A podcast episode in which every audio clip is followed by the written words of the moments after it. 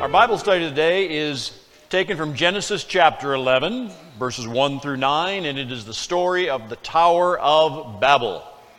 Most of us have a little bit of familiarity with this story. It's one of those well-known stories in the Old Testament that is interesting, enigmatic, and probably many of us encountered it first when we were children.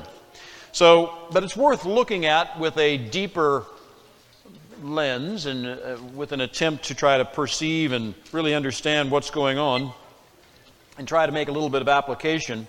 So with that in mind, I'd like to invite you to join me. We're going to open up and look at the primary text before we go any further. So open up your Bible to Genesis chapter number 11, Genesis chapter 11, and let's start by reading verses 1 through 9. I would really like everyone to join me in this reading, and if you would, in honor of the Word of God, would you please join me by standing, and we'll read these 9 verses together in unison as a congregation out of our King James Bible. We're going to read Genesis 11, verses 1 through 9, in unison as our primary text. Let's begin. And the whole earth was of one language and of one speech. And it came to pass, as they journeyed from the east, that they found a plain in the land of Shinar, and they dwelt there. And they said one to another, Go to, let us make brick, and burn them thoroughly. And they had brick for stone, and slime had they for mortar. And they said, Go to, let us build us a city and a tower, whose top may reach into heaven. And let us make us a name, lest we be scattered abroad upon the face of the whole earth. The Lord came down to see the city and the tower, which the children of men builded. And the Lord said, Behold, the people is one, and they have all one language, and this they begin to do. And now nothing will be restrained from them, which they have imagined to do. Go to, go down. There confound their language. They may not understand one another's speech. So the Lord scattered them abroad from thence upon the face of all the earth, and they left off to build the city. Therefore is the name of it called Babel, because the Lord did confound the language of all the earth. And from thence did the Lord scatter them abroad upon the face of all the earth. Thank you. You may be seated. Many Bible stories, we fail to do something, and that's put it in the proper historic context of the time. Often we jump into a story and we look at it as if it existed in a vacuum. And often that leads us to begin with faulty premises as we attempt to derive meaning and information from the story. So we want very much to not make that error in our understanding in the exegesis of Scripture. And so the first thing we've got to do to get the hermeneutics right is to really get the proper sense of the immediate context. And the immediate prior context is very important, so I've got to take a few minutes and discuss that. So the first question we have to examine is this: what was the immediate prior context? And of course, the immediate prior context is found in the chapters that precede this. Not as much chapter 10. Now, chapter 10 is simply a genealogical table, and there's a gem or two in chapter 10 that is of value to us as we seek to understand chapter 11. But really, it's chapters 6 and 7 and 8 and 9 of Genesis. Now, chapters 6 through 9 of Genesis tell us about Noah's flood and the immediate aftermath of the flood. So I have 2 or 3 important points that we've got to get on the table here about understanding Noah's flood properly. Item number 1, Noah's flood was global. 2 representatives of all breathing creatures entered the ark, and they alone survived.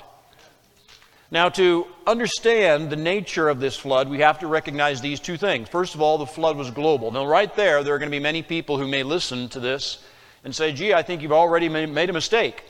Well, I don't think so, in my opinion. I've been studying the flood most of my adult life. It's a very enjoyable topic, and there's many different aspects to it. But I'm I've become convinced more and more and more that the flood of Noah was global, and what I'm trying to articulate here I'm correct on. So, as we think about Noah's flood for just a few moments, to get the context for the Tower of Babel, there are many folks who will raise what appear to be very sensible objections to a worldwide global flood. Now, there are answers to every one of those sensible objections. Now, I don't have time to go through them now. But, speaking broadly, let's make sure we get our understanding correct. Some of the objections are based out of just reason and logic. Now, reason and logic is good, but reason and logic does not trump, does not overwhelm, or does not overcome the plain words of Scripture. Number two, many people object to the global flood for various and sundry scientific reasons or archaeological reasons. And I've spent a lot of time exploring all kinds of scientific aspects of Noah's flood, everything from the dating systems. I'm familiar with carbon-14 and potassium-argon dating and all of these sundry dating systems. I'm familiar with all of the scientific arguments that say, well, gee, I don't really think it could be global. And there's an answer for every one of those. But as much as science is a worthy area of knowledge, science does not trump Scripture. And the reason it doesn't is because so many scientists, and we've seen this very recently, so many scientists are not entering their field open-minded. And the same is really true for archaeologists. They don't enter the field of study and inquiry open-minded. They enter the field with the idea that the Bible is baloney, and if I have a chance to prove that, I would love to do so. And so they're rather eager to do so. They're eager to do so. I might remind you that until about the late 1700s, every good mind in Western Christianity believed the flood was global and worldwide. Every single one. So if you argue like me that it was global or worldwide, you're standing with a lot of very intelligent men. You're standing amongst John Calvin and Martin Luther and Augustine of Hippo and a large number of really sharp fellows who took the Word of God at face value. So on that point, let me just mention this now. In terms of it being a worldwide flood, look at a couple of verses about plain language. If you were going to describe a flood that was worldwide, you would probably want to use language a lot like what we see. So look at Genesis 6, verse 19. Verse 17. Genesis 6, verse 17 reads, "Behold, I, even I, do bring a flood of waters upon the earth." Now a lot of people will struggle with the word earth and say, oh, that's just a country or region or a continent. It's not the whole world. Well, the word earth goes back to Genesis chapter 1, and that in that case, it was the whole world. All right, at any rate, we don't need to get bogged down there. And then it says, to destroy all flesh wherein is the breath of life from under heaven. Everything that was under heaven, that is the skies, and everything that is in the earth shall die. And we could keep going. Genesis 7, verse 19. It says, the waters prevailed exceedingly upon the earth, and all the high hills that were under the whole heaven were covered. And verse 22, in whose nostrils was the breath of life, and all that was in the dry land died. Now, that's plain language. It shouldn't be taken allegorically, metaphorically, or twisted about. It's simply plain language. The Genesis is primarily a book of history. It is a historical record. We need to look at it in its plain speech. It's not like Revelation filled with possible allegories. It's not like some of the prophets who are filled with all kinds of parables and allegories. It is plain language. It is primarily a book of history, the book of Genesis.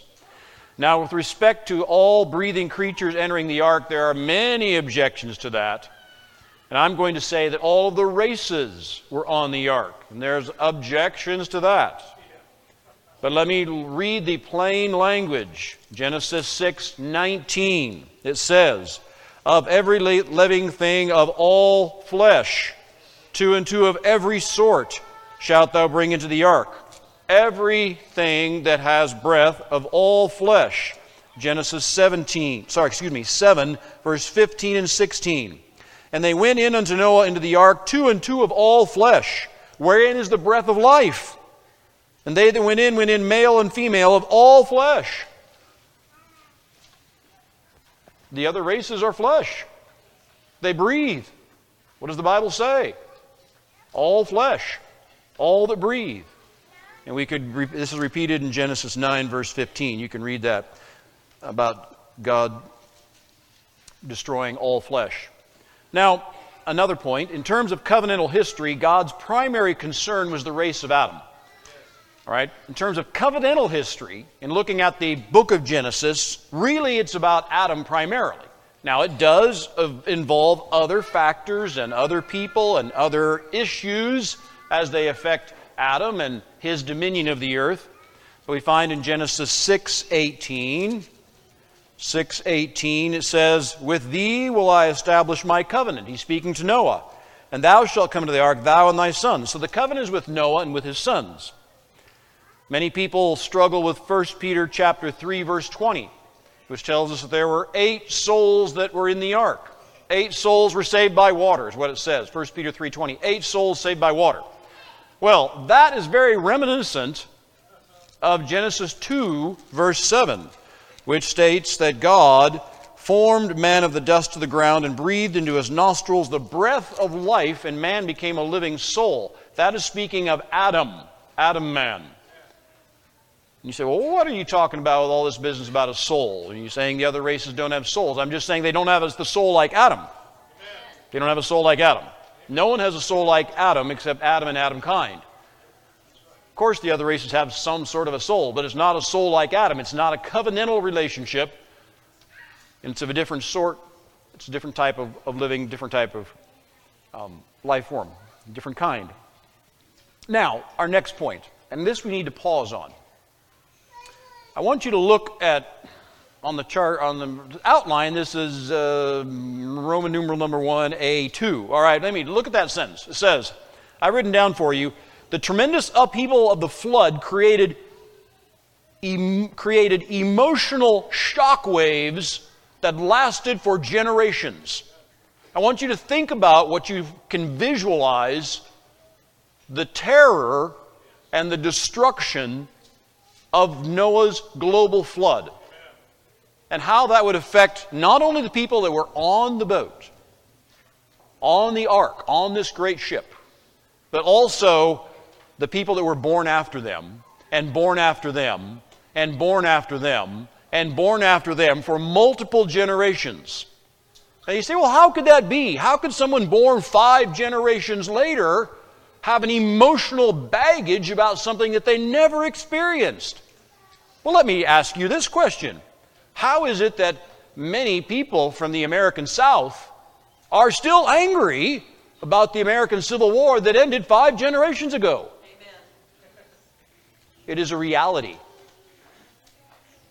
That generational traditions, memories, and transmitted values carry on. And it's very easy for me to imagine, and I hope you can too, how the great-great-grandson of Shem, remember Shem lived a long, long time, so suppose the great-great-grandson comes to him and says, hey, great-great-grandpa, tell me once again about that story where you thought the ark was going to be capsized in the middle of the flood. Tell me once again what it was like when you saw this or that terrified you while you were on the ark. Tell me again that story about when you got off the ark. And all the living creatures got off the ark with you. And the world was utterly and entirely different than what it looked like before. Well, that sort of thing is very easy to imagine, how that this created emotional shock waves. Now, let's consider now, and I'm trying to move quickly, but this is important. Consider God's instructions in this new world, this harsh, ravaged new world. We've got to look at God's instructions in chapter number 9. So we'll briefly touch on this. Consider God's instructions in this new, harsh, ravaged world. A new world. There's a new world after the flood. Number 1, we find in Genesis 9, 1 and 7, Noah and his sons were instructed to be fruitful, multiply, and replenish the earth. The word replenish means to fill, not refill. And then it's repeated in verse 7. Be fruitful, multiply, bring forth abundantly. Now, why would that be? Well, the earth was empty. the earth was essentially empty and they were to multiply. Now that reads almost identical to Genesis 1:28. They had to fill the earth because it was largely empty of the Adam life forms, Adam-kind life, all of the people of Adam. Number two, in Genesis 9, verses 2 through 6, we see something unusual. We see at least two new things that we can summarize in this way. Further instructions. Essentially, it goes like this. You should govern firmly, for the new world is a pitiless environment, and there will be stiff competition for scarce resources. What does it mean, govern firmly? Why would I say that? It's because this is the institution of capital punishment. If someone kills, you must kill them. If someone murders, they must be put to death. And secondly, this is the green light, the go-ahead, and the encouragement to eat meat, to eat living flesh, slaughter animals, and eat them. Now this tells us two things. It tells us that the earth is a tough new environment. It is a harsh world. It has changed dramatically. Consider this. Prior to the fall in the Garden of Eden, Adam and Eve had a beautiful world that was sin-free and bountiful. After they left the Garden of Eden, you no longer had a sin-free world, but you still had a very bountiful world. Bountiful, plentiful. But after the flood, we have another new world. Now this world is neither sin-free nor is it bountiful, nor is it a world filled with lush growth and green and just easy to find what you need, or relatively easy. Now it's a harsh world. It's going to be filled with vast deserts. It's going to have polar areas. It's going to be a world of extraordinary, extreme climate problems. It's going to be hard to make a living. It's going to be hard to feed yourself. And there's going to be tough, stiff competition to stay alive. And so you must enforce those who would murder and kill and steal from others. You can't be putting up with that. And you now have a green light to eat flesh, because you're going to need to eat meat. It's going to be hard to find enough to eat. Now third, his third bit of instruction, we find at the last verse of Genesis chapter 10. Divide and scatter yourselves. As you grow in numbers, you need to divide yourselves up, scatter yourselves out. Genesis 10, verse 32, these the families of the sons of Noah after their generations in their nations. And by these were the nations divided in the earth after the flood. They were meant to divide up as they grew in numbers and scatter apart, because it was a difficult world, a harsh world, a tough world, hard, difficult, pitiless environment. To get along with each other, you needed to spread out a lot. Now this is repeated in Deuteronomy 32:8. In that passage, you can read it on your own time, we find that Moses was recounting, many things that happened before his time. And in that, he mentions God's instructions about dividing themselves up. And the nations, as they grew up in tribes and then nations, they were meant to spread out, scatter yourselves about. Now, so this is the immediate prior context of the Tower of Babel. Now we're ready for Genesis chapter 11. What are the preliminary facts we can observe about the Tower of Babel and its builders? Well, let's just run through a few basic facts about the Tower of Babel that we can glean from the Word of God. Number one, in Genesis 9:11, God promised that there would never be another flood. Our first point is this: they did not believe God. They did not believe God that there would be another flood. They did not believe God that there would not be another flood like there was. They were skeptical of that promise. Their thinking was more like, well, if it happened once, maybe it might happen again. We'd better be ready. Now we can perceive this from a close reading of the context of what we've got here and a couple of other sources. Now, what was the purpose of the Tower of Babel? Let's move along quickly and we'll perceive what's going on here a little bit. The purpose, at least one of the primary purposes of the Tower of Babel, was to survive any future flood. Now we read in Genesis 11:4, it reads that, "Go to, let us build a city and a tower, whose top may reach unto heaven. Let us make a name, lest we be scattered abroad." So one purpose was of the Tower of Babel was to survive a possible future flood, because they did not believe God that there might not be another one. Now, one of the interesting sources of secondary information, not equal to Scripture, but of great interest, is the historian Josephus, the first century Hebrew historian who wrote a history of the entire Israelite people, beginning with Genesis chapter 1, beginning with creation. And he tells us a few things about the story of the Tower of Babel. One of the things, according to Josephus, is the first several generations after Noah's global flood, as they began to grow, slowly multiply, the people that survived the flood and got off the ark for several generations, they did not want to leave the mountains. They stayed in the mountains. They did not want to go down and live in the flatlands, in the lowlands. They remained in the mountains because they were afraid that there might be another flood, and they said, we're going to stay up here in the highland areas where we have a fighting chance to survive any future flood. Hey, I'm not going to chance it. You go down there and live in those low, flat areas. I'm staying up here in the highlands. Secondly, we have an interesting description of this tower in verse 3, worthy of a little reflection if you read closely. Genesis 11:3 tells us what the Tower of Babel was made of. Look at it. It says, they said one to another, "Go to, let us make brick and burn them thoroughly." And the brick they had for stone, and slime they had for mortar. Now you might read through that and you say, well, what's the significance of that? Okay, so they made it out of brick and mortar. Well, what else were they going to make it out of? Well, there actually were a lot of things they were building out of.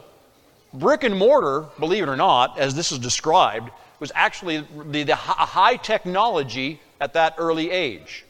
For example, much of the building structures were made prior to this time and throughout much of the Old Testament was not brick that had been burned and burned in a kiln and burned thoroughly. Now, we're used to brick that is hard, that has been made in a kiln, and it's hard, tough stuff. It's like a rock, isn't it? It's essentially an artificial rock, maybe a little more brittle, but it's a hard, stiff rock. Yes, if it gets wet, what happens to it? Nothing. Soak it in water all you want, nothing. But that's not how they built throughout much of the Old Testament era. You might recall the children of Israel, when they were slaves in Egypt, they had brick made with straw. You remember that? That's very much like what you and I would call, in the American Southwest, adobe. Now, that's a pretty good building material if you live in, New Mexico desert. Not such a great building material if you live in a wet place like, say, the coast of Virginia. Because what happens to adobe when that gets soaking wet? It melts away. It melts away. Gradually soak that in water and you're in trouble. So when we read 11:3 and it tells us they built it out of brick and they made it and they burned it thoroughly, this was essentially more or less new technology, and they were building something really solid, really secure, that they were proud of, that could withstand water. It could withstand floods. So verse 3 isn't just a casual passing reference. It's another clue. The tower was stoutly built to withstand another flood. And many people speculate about the dimensions of the tower, how tall was the tower, what's it mean, whose top reaches up to heaven. All sorts of things are speculative in this area. And I don't have a lot of answers in that respect, so I don't want to go down that road. But we can say this for sure. This tower was very stoutly built out of some of the newest technologies of that era. It was meant to withstand all kinds of calamities, particularly a watery calamity like a flood. And it was very, very tall, exceptionally tall, for a reason that we can only speculate, but surely It has something to do with this generational fixation with this global catastrophe called Noah's flood. Now, secondary. A second purpose was to avoid the scattering. You see, Babel, it tells us in verse 4 of Genesis 11, was also a city. It was a city and a tower. Let's not overlook this urban center, this urban development. So it was a city. We'll come back to that business about it being a city. Next, according to Josephus, the leader of all of the builders was a gentleman named Nimrod. Now we need to pause for a little bit about Nimrod. Now there's much that people talk about regarding Nimrod, which I'm not going to go into about, Christmas trees or, any of that stuff. All right, that takes us off a sidetrack. But what do we know about Nimrod? Well, Josephus tells us that Nimrod was the leader of the builders. And we get that from Genesis chapter 10, verses 8 through 10. Go back a page or two, look at Genesis 10. Let's read about Nimrod in verses 8 through 10. It tells us Cush begat Nimrod. Okay, Cush was the son of Ham. So Nimrod now would be the grandson of Ham, and I presume the great-grandson of Noah, if I'm reading this right. Cush begat Nimrod. He began to be a mighty one in the earth. He was a mighty hunter before the Lord. Wherefore it is said, even as Nimrod, the mighty hunter before the Lord. And the beginning of his kingdom was Babel, Iraq, Akkad, Calneh, in the land of Shinar. As far as I know, there are no real scholars that disagree with Josephus' claim that Nimrod was the leader of the builders at the Tower of Babel. It makes a lot of sense biblically. Now, one of the things we need to note, though, about Nimrod that we can safely conclude when we look up these words and we kind of study them out a little bit, and we see the word hunter. Now, the word hunter is a little misleading, because when I think of the word hunter, when you think of the word hunter, we primarily think, well, okay, so he's good at going out in the woods and shooting a deer with his bow and arrow or whatever. We maybe think of Esau. Esau was a mighty hunter, and he went out and he shot the deer and he brought it to his father and so forth. That's a little misleading. First of all, remember Esau, as we just track out his life, in addition to being good at killing deer, we discover he was a man of war. And he was probably pretty good at killing men. In fact, he was exceptionally good at killing men from what we can glean. Enough so that Jacob was very much afraid of Esau, this hunter who could kill deer. He could also kill men. And that's one reason why Jacob ran away. But back to Nimrod, when it says he was a hunter. The word hunter, as we use it in modern English, has a different connotation than then. The word hunter used to have a warlike connotation. And that warlike connotation of the word hunter is actually preserved in a few other languages that use the word hunter. You might remember a little tidbit about American history. In the American Revolution, old King George III needed help for his soldiers, didn't he? The redcoats. He hired some Hessians. The Hessians came over. Their uniforms were primarily green, and they had a nickname. They were called Jaegers, which means hunter. They were hunters. They were hunter-killers. In World War II, in Germany, they had developed a plane called, we call it a kind of a attack bomber or a dive bomber. They called it a Jaeger, a hunter. It was a hunter bomber. It was a destructive thing. It wasn't meant for killing deer. It was meant for killing men. And the Hessians weren't there to go hunting in the woods of North America. They were there to kill Americans. And they were greatly feared in Europe. My point is, the word hunter misleads us a little bit. So let's get this idea of who Nimrod is. He was a mighty hunter, but that has a military connotation. And furthermore, the word mighty. The word mighty in Hebrew has a strong connotation toward tyranny, tyrannical. So it would be appropriate to read it in some way to say something like Nimrod was a tyrannical, mighty military man who was good at killing. Something of this nature. So their leader, Nimrod, was essentially what we could call tyrant. He was a tyrant. And there's another clue that tells us a little bit about Nimrod being a tyrant and his tyranny. All right, so what do these facts mean so far? If we try to assign a little bit of meaning to what we've got. All right, so we've got a tower that has been built because they did not believe that there would never be another flood. The purpose was to survive the flood. The tower was built to withstand water and watery disasters. They had a city that was named the same. It was a stoutly, strong-built city. They came down to live in the plain. Remember now, they're living in a plain, the plain of Shinar. All right?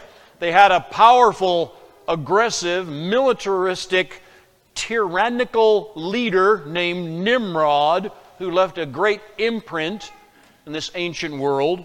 So what do these facts mean? All right, the first one.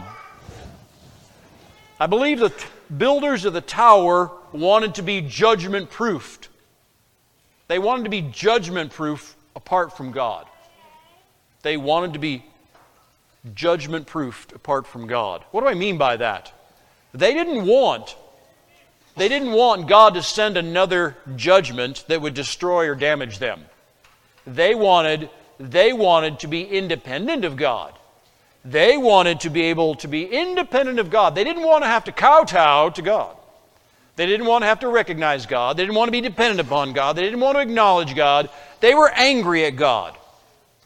They were angry at the judgment He had brought upon the earth. They were angry that they didn't live in a lush, easy world anymore. They were angry that He had destroyed that previous beautiful world. They thought that was unfair, unjust, unreasonable, and they were angry, and they'd been angry for generations, and they were going to survive and prosper apart from God and apart from God's ways. They wanted to judgment-proof their lives. And we can do it by working together, by being smart, by developing new technologies, new building techniques, new ways of living. We can be judgment-proof from God and live apart from His instructions. Second, they wanted security in a harsh world. They wanted security in a harsh world, apart from God. And so it tells us in chapter 11, verse 2, it says, when they journeyed from the east, it says they found a plain in the land of Shinar. Now, it really is not a mystery where the land of Shinar is. We know it today. There really seems to be no dispute among Bible historians and Bible geographers where this place and region was. Where was or where is the land of Shinar? It's still there today. The land of Shinar is this large, flat plain where two rivers flow through, the Euphrates and the Tigris. It's a vast plain. It turned out that vast, flat plain, having these two large rivers running through it, turns out it's actually very, very fertile. Very fertile. Today, it's in the land of Iraq. In those days, there was no Islamic religion, there was no city of Baghdad, but there was a large, fertile plain that had excellent topsoil, wonderful soil, that had two large rivers flowing through it. It was dry. Yes, apparently it was dry. But what they did, it turns out that Shinar, going back to ancient times, and again, this is just a fact of historic record. This is not really debatable. Going way, way, way back to ancient times, 2000 BC, maybe even further, way back, this was always a fertile, irrigated plain. Irrigated. In fact, Shinar was the world's first irrigated plain. It was the first breadbasket of the world. Now, some of you, if you watch the news, you maybe have heard people say something like this about this war over there in Eastern Europe. They say something like, Ukraine is the breadbasket of Europe. Well, that's true. It's been true for 500 years. Ukraine is a fertile place that produces a great, abundant, wonderful, great source of food. Or maybe you've heard something like this. The Great Plains of the United States is the breadbasket of North America. Well, the first breadbasket in the world was the land of Shinar. And that's a matter of historic record. Wonderful topsoil. All you had to do was irrigate out of the rivers and the land brought forth abundance. And of course, historians will tell us these are some of the places where some of the first great ancient civilizations occurred. It's where Abraham came from, Ur, in the land of Chaldees. Nineveh, Babylon, some of the great ancient cities of the world came from the land of Shinar. And the first people to irrigate and to develop this breadbasket was right here in Genesis chapter 11. The people who built Babel, the tower and the city, they brought forth this abundant place. So what's going on here? So what was this all about? So let's go a little further. I'm on the other side of the outline if you're bothering to follow along. Essentially this, by remaining clustered in a strong city with secure food resources and a tower so great that it reached to heaven, they could survive God's judgment and live as they pleased. You see, their goal was to be judgment-proof, independent of God, non-dependent of God. So they had a strong city. They had developed the irrigation systems, and they had now these secure food sources. They had a tower so great that they were building that would reach up to heaven. They had finally come down from the mountains. Nimrod had persuaded them, come down from the mountains into this fertile valley. Let's work and build together. Build our canals, build our city walls, build a great tower. We'll be secure. We will be secure from the judgments of God. We'll be able to live as we please. We won't have to acknowledge God in any way. Now that's why it tells us in Genesis 11 verse 6 how God got angry with them. He says in verse 6, the Lord said, after coming down and having a look. Now, I don't know what that means when it says the Lord came down to have a look. I'm not here to say how he appeared or in what form he appeared, or I don't know anything about that. I don't really have any clear thoughts about that. We'll have to just leave that up. But that's what the Bible says. In some form or fashion, God had a close look at these people. And his conclusion, God's conclusion, verse 6 says, behold, the people is one. They all have one language, and this they will begin to do. Now nothing will be restrained from them which they have imagined to do. What does that mean? Nothing will be restrained from them which they have imagined to do.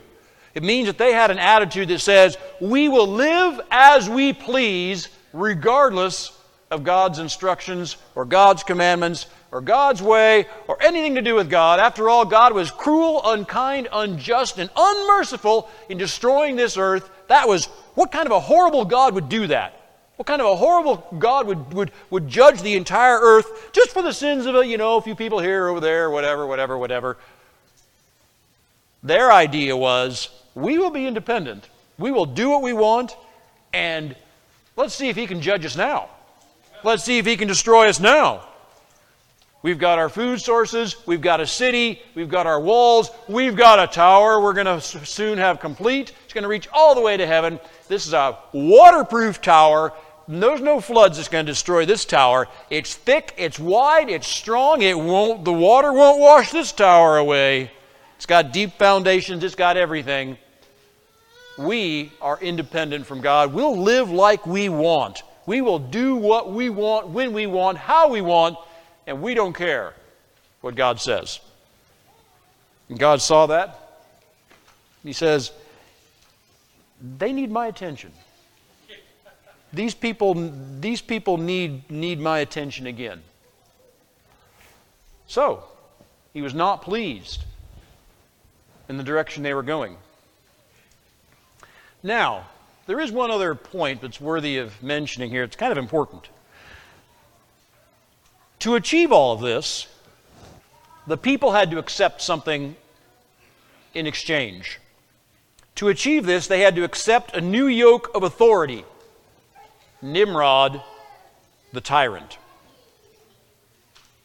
Nimrod, this mighty man, this man of tyrannical ambitions. And that's why it tells us in Genesis 11, verse 6, when it says, the first thing that God said in verse 6, after he evaluated them, his first conclusion is this: behold, the people is one. They didn't have a diversity of opinion. They didn't have multiple political parties. They didn't have multiple ways of looking at the situation, really. The people is one. How are the people one? Because there was only one man whose opinion in the end mattered. One man's opinion mattered. And that was Nimrod's opinion. And that opinion was imposed on everyone. And everyone said, okay, you've got a plan, we'll go with your plan. We'll accept you. We'll accept you as our great leader. Now, let's quickly go to item 4. What can we observe about God's judgment upon the people at the Tower of Babel? Well, as it tells us quite famously in verse 7, he confounded their language. He confused their ability to communicate.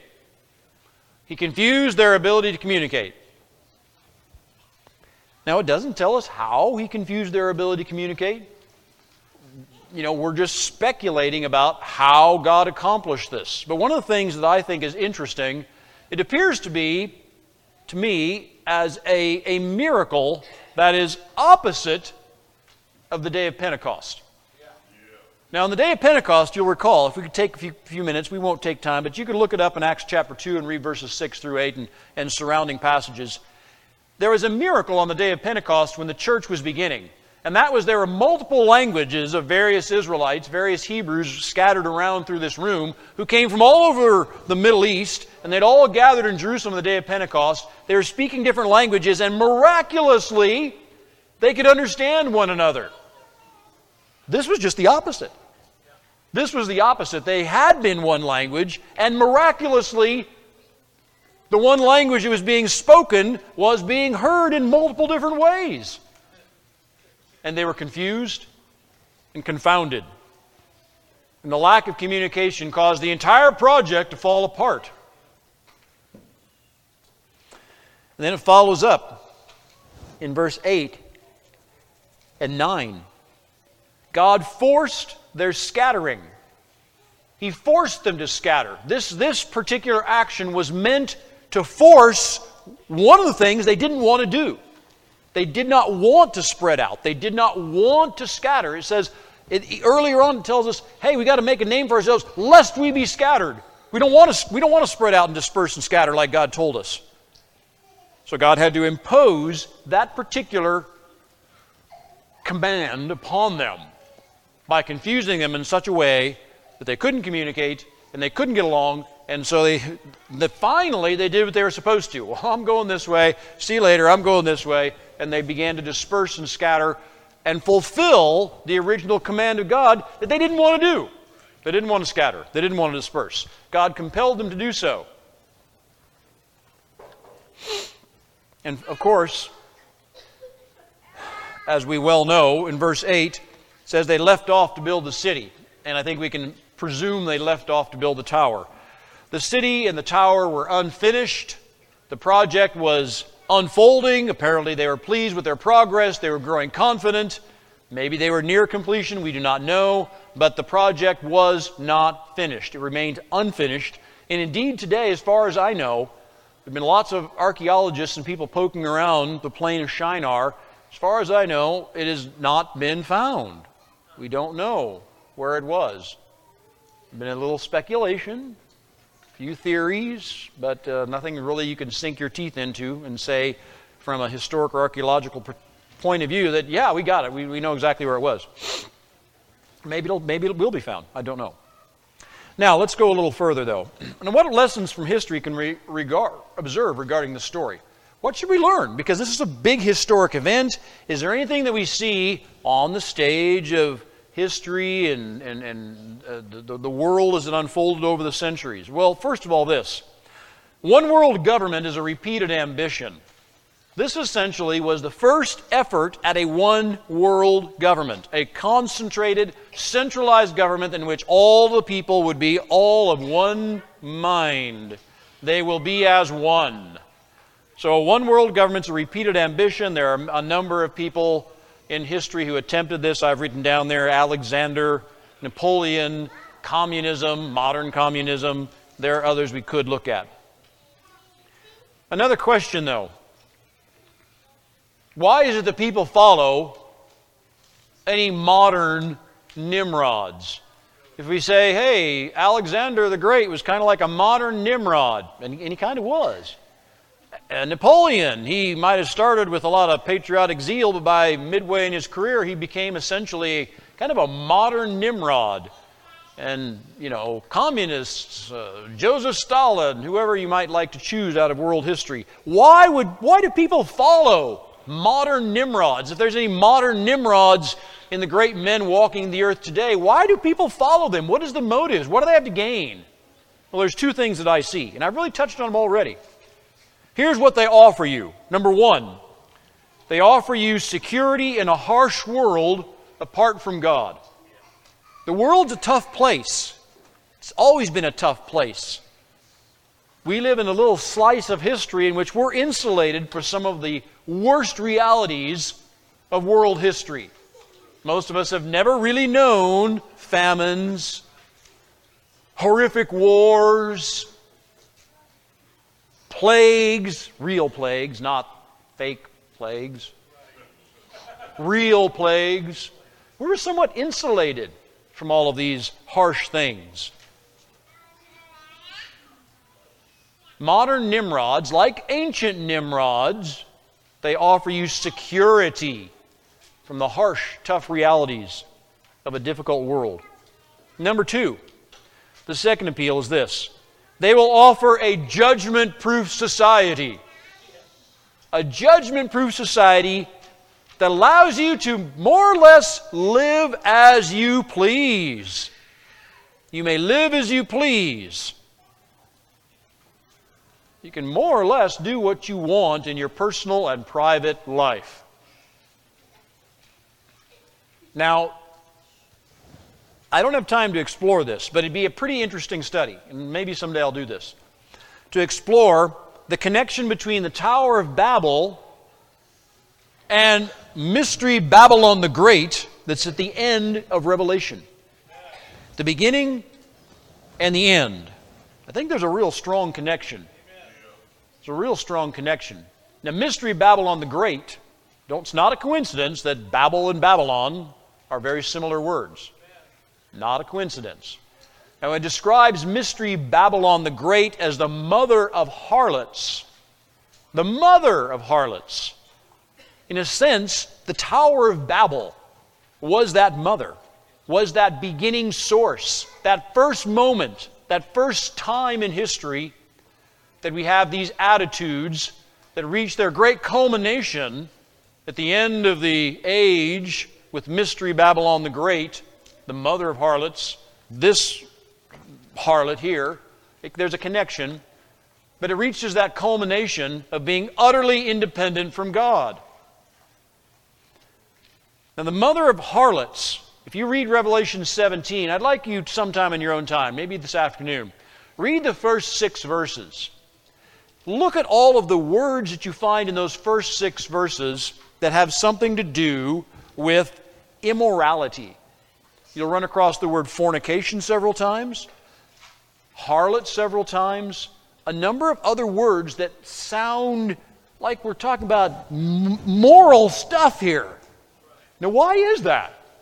It's because one of the great promises, one of the things that that is always offered, the modern Nimrods always offer this, a morally permissive society. A morally permissive society. It goes to, really, it's one of the core motives of the human race, which I'm a little uncomfortable talking about, and you're probably a little uncomfortable hearing about, but it has to do with sexuality. It's just one of the great drives in the human race. And God intends us to live to constrain that. And the modern Nimrods, like the ancient Nimrods, say you can do what you want. You close your door and do what you want. Whatever you want in terms of morality and sexuality. They're always morally permissive societies. Alexander's great society that lasted for a short time, Alexander the Great, was a very morally permissive society. Revolutionary France under Napoleon was very morally permissive. Communism in our time, it's morally permissive. Now you do have to acknowledge the great leader, the great tyrant. You got to do what he says, but he's going to give you a lot of liberty when you close the door. You do what you want. You live the way you want. It is a morally permissive society. It's one of it's one of these promises they give you. It's the bait. It's the bait. They lure you with this. Follow me. This is what you're going to get. You're going to get security in a harsh world. You're going to be judgment-proof from God or maybe anybody else who says, you shouldn't be doing that. You're going to be judgment-proofed. We're going to give you that cover, and you can close your door and live the way you want. That's the bait. Of course, the hook. There is a hook. In exchange, all you have to do is give up a few small liberties. Just give up a few small liberties, and you'll get all this in exchange. Now, in terms of practical application, regarding this story, there's a few things we can draw from it that may be immediately applicational to your life or mine as we think about human nature. We think about people living then and people living now, because we haven't really changed much.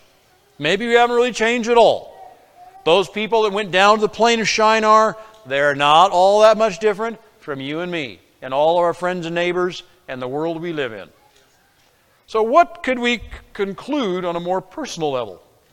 Well, this. First one. Those who seek to make a name usually end up with a bad name.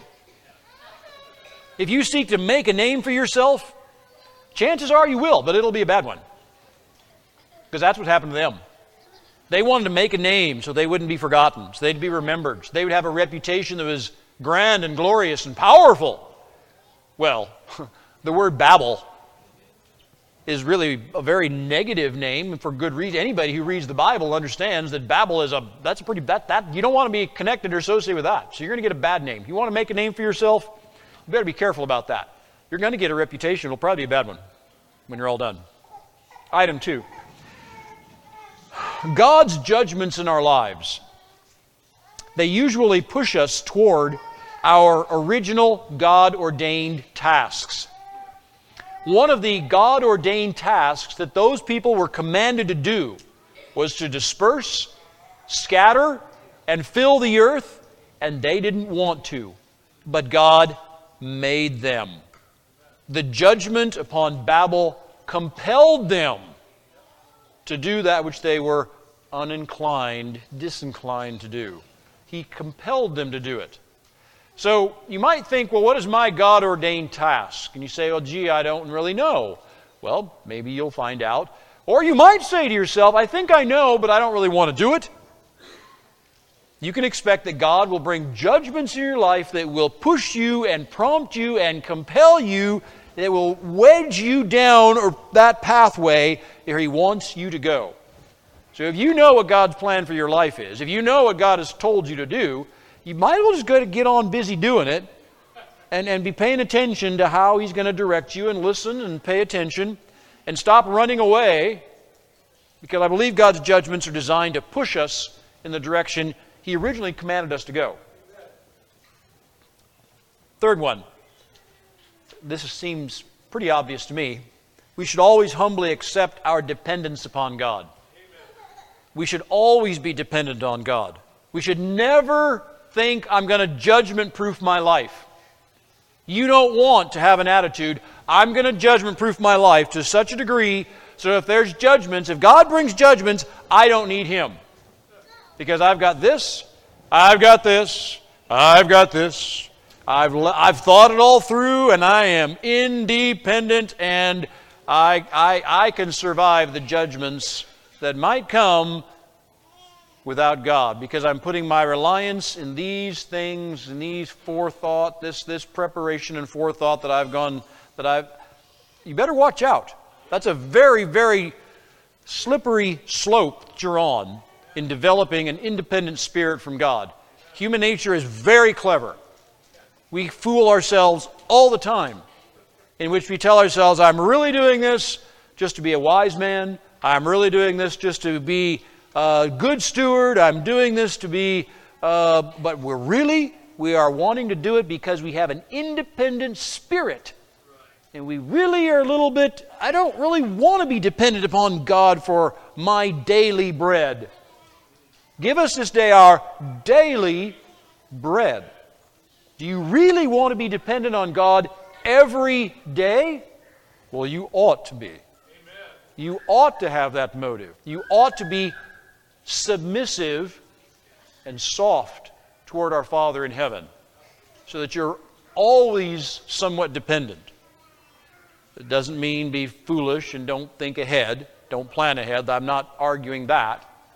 I'm saying, but be careful. Be careful that an independent spirit doesn't creep into your life. Next, geographical separation reduces the human tendency to abuse power. God told them to separate. And there's actually a lot to be said in this, but in terms, there's a lot to be said in the realm of civil government that can be argued in favor of this business of separation of power, geographical separation, to limit the abuse of power and to limit and trim back the Nimrods who are eager to accrue power for themselves. Now, until Jesus Christ returns, all nations will never be united. All nations will never be united. Now, you don't need to worry about this. Plenty of people are worrying about it for you. They don't need to worry as much as they think they do. Now, I'd like to throw out one more passage. Psalm chapter 2. Well, let's finish the point. On the outline, I'm down to point E near the end. Until Jesus Christ returns, all nations will never be united. There will always be an us and them. Always going to be an us and them. But this is better than the alternative of tyranny. There's always going to be an us and them. It's perfectly natural. It's normal. To some degree, it's healthy. But this is better than the alternative of tyranny. Now, in terms of uniting all the nations, and the plots and schemes of the great Nimrods of our time who say, well, we can unite the world in one great grand political scheme. Let me read from the book of Psalm chapter 2. It says, the kings of the earth set themselves together, and the rulers take counsel against the Lord and against His anointed, saying, this is what the kings of the earth say. They say to themselves, let us break their bands asunder and cast away their cords from us. Hey, I'm going to break the bands of God. I'm going to cast away the cords of God, the restraints of God. All the commandments and restraints that God has put upon me as a king or a great man or a mighty man. We're going to take counsel together, we mighty men. And we will be independent from God, and we will unite together. And together we will be independent of God. And you know what God says in verse 3 of Psalm 2? Psalm 2, verse 3, God says this, He that sitteth in the heavens shall laugh. The Lord shall have them in derision. Ha! Are you kidding me? You guys are so pathetic. You think you can escape me? You think you can throw off the cords and the bands, the restraints that I have placed upon you and upon all man? What fools you are, God says. And goes on to talk about how in His wrath and displeasure, they will yield to God. And that takes us to our final point. Christ alone will unify all the nations of the world at His second coming. Yes, there will be a one-world government, but it'll be the one-world government of Jesus Christ. Amen. Hallelujah. Jesus Christ the King. There will be a one-world government. And not everybody's going to be pleased with it, but that doesn't matter. And you can read about it in Matthew 25, 1 Corinthians 15, Revelation 19. All of them describe the second coming of Jesus and his unification of all the world, every last bit of it, under his authority as King of Kings and Lord of Lords. Thank you, ladies and gentlemen, for your time this morning. May God bless you.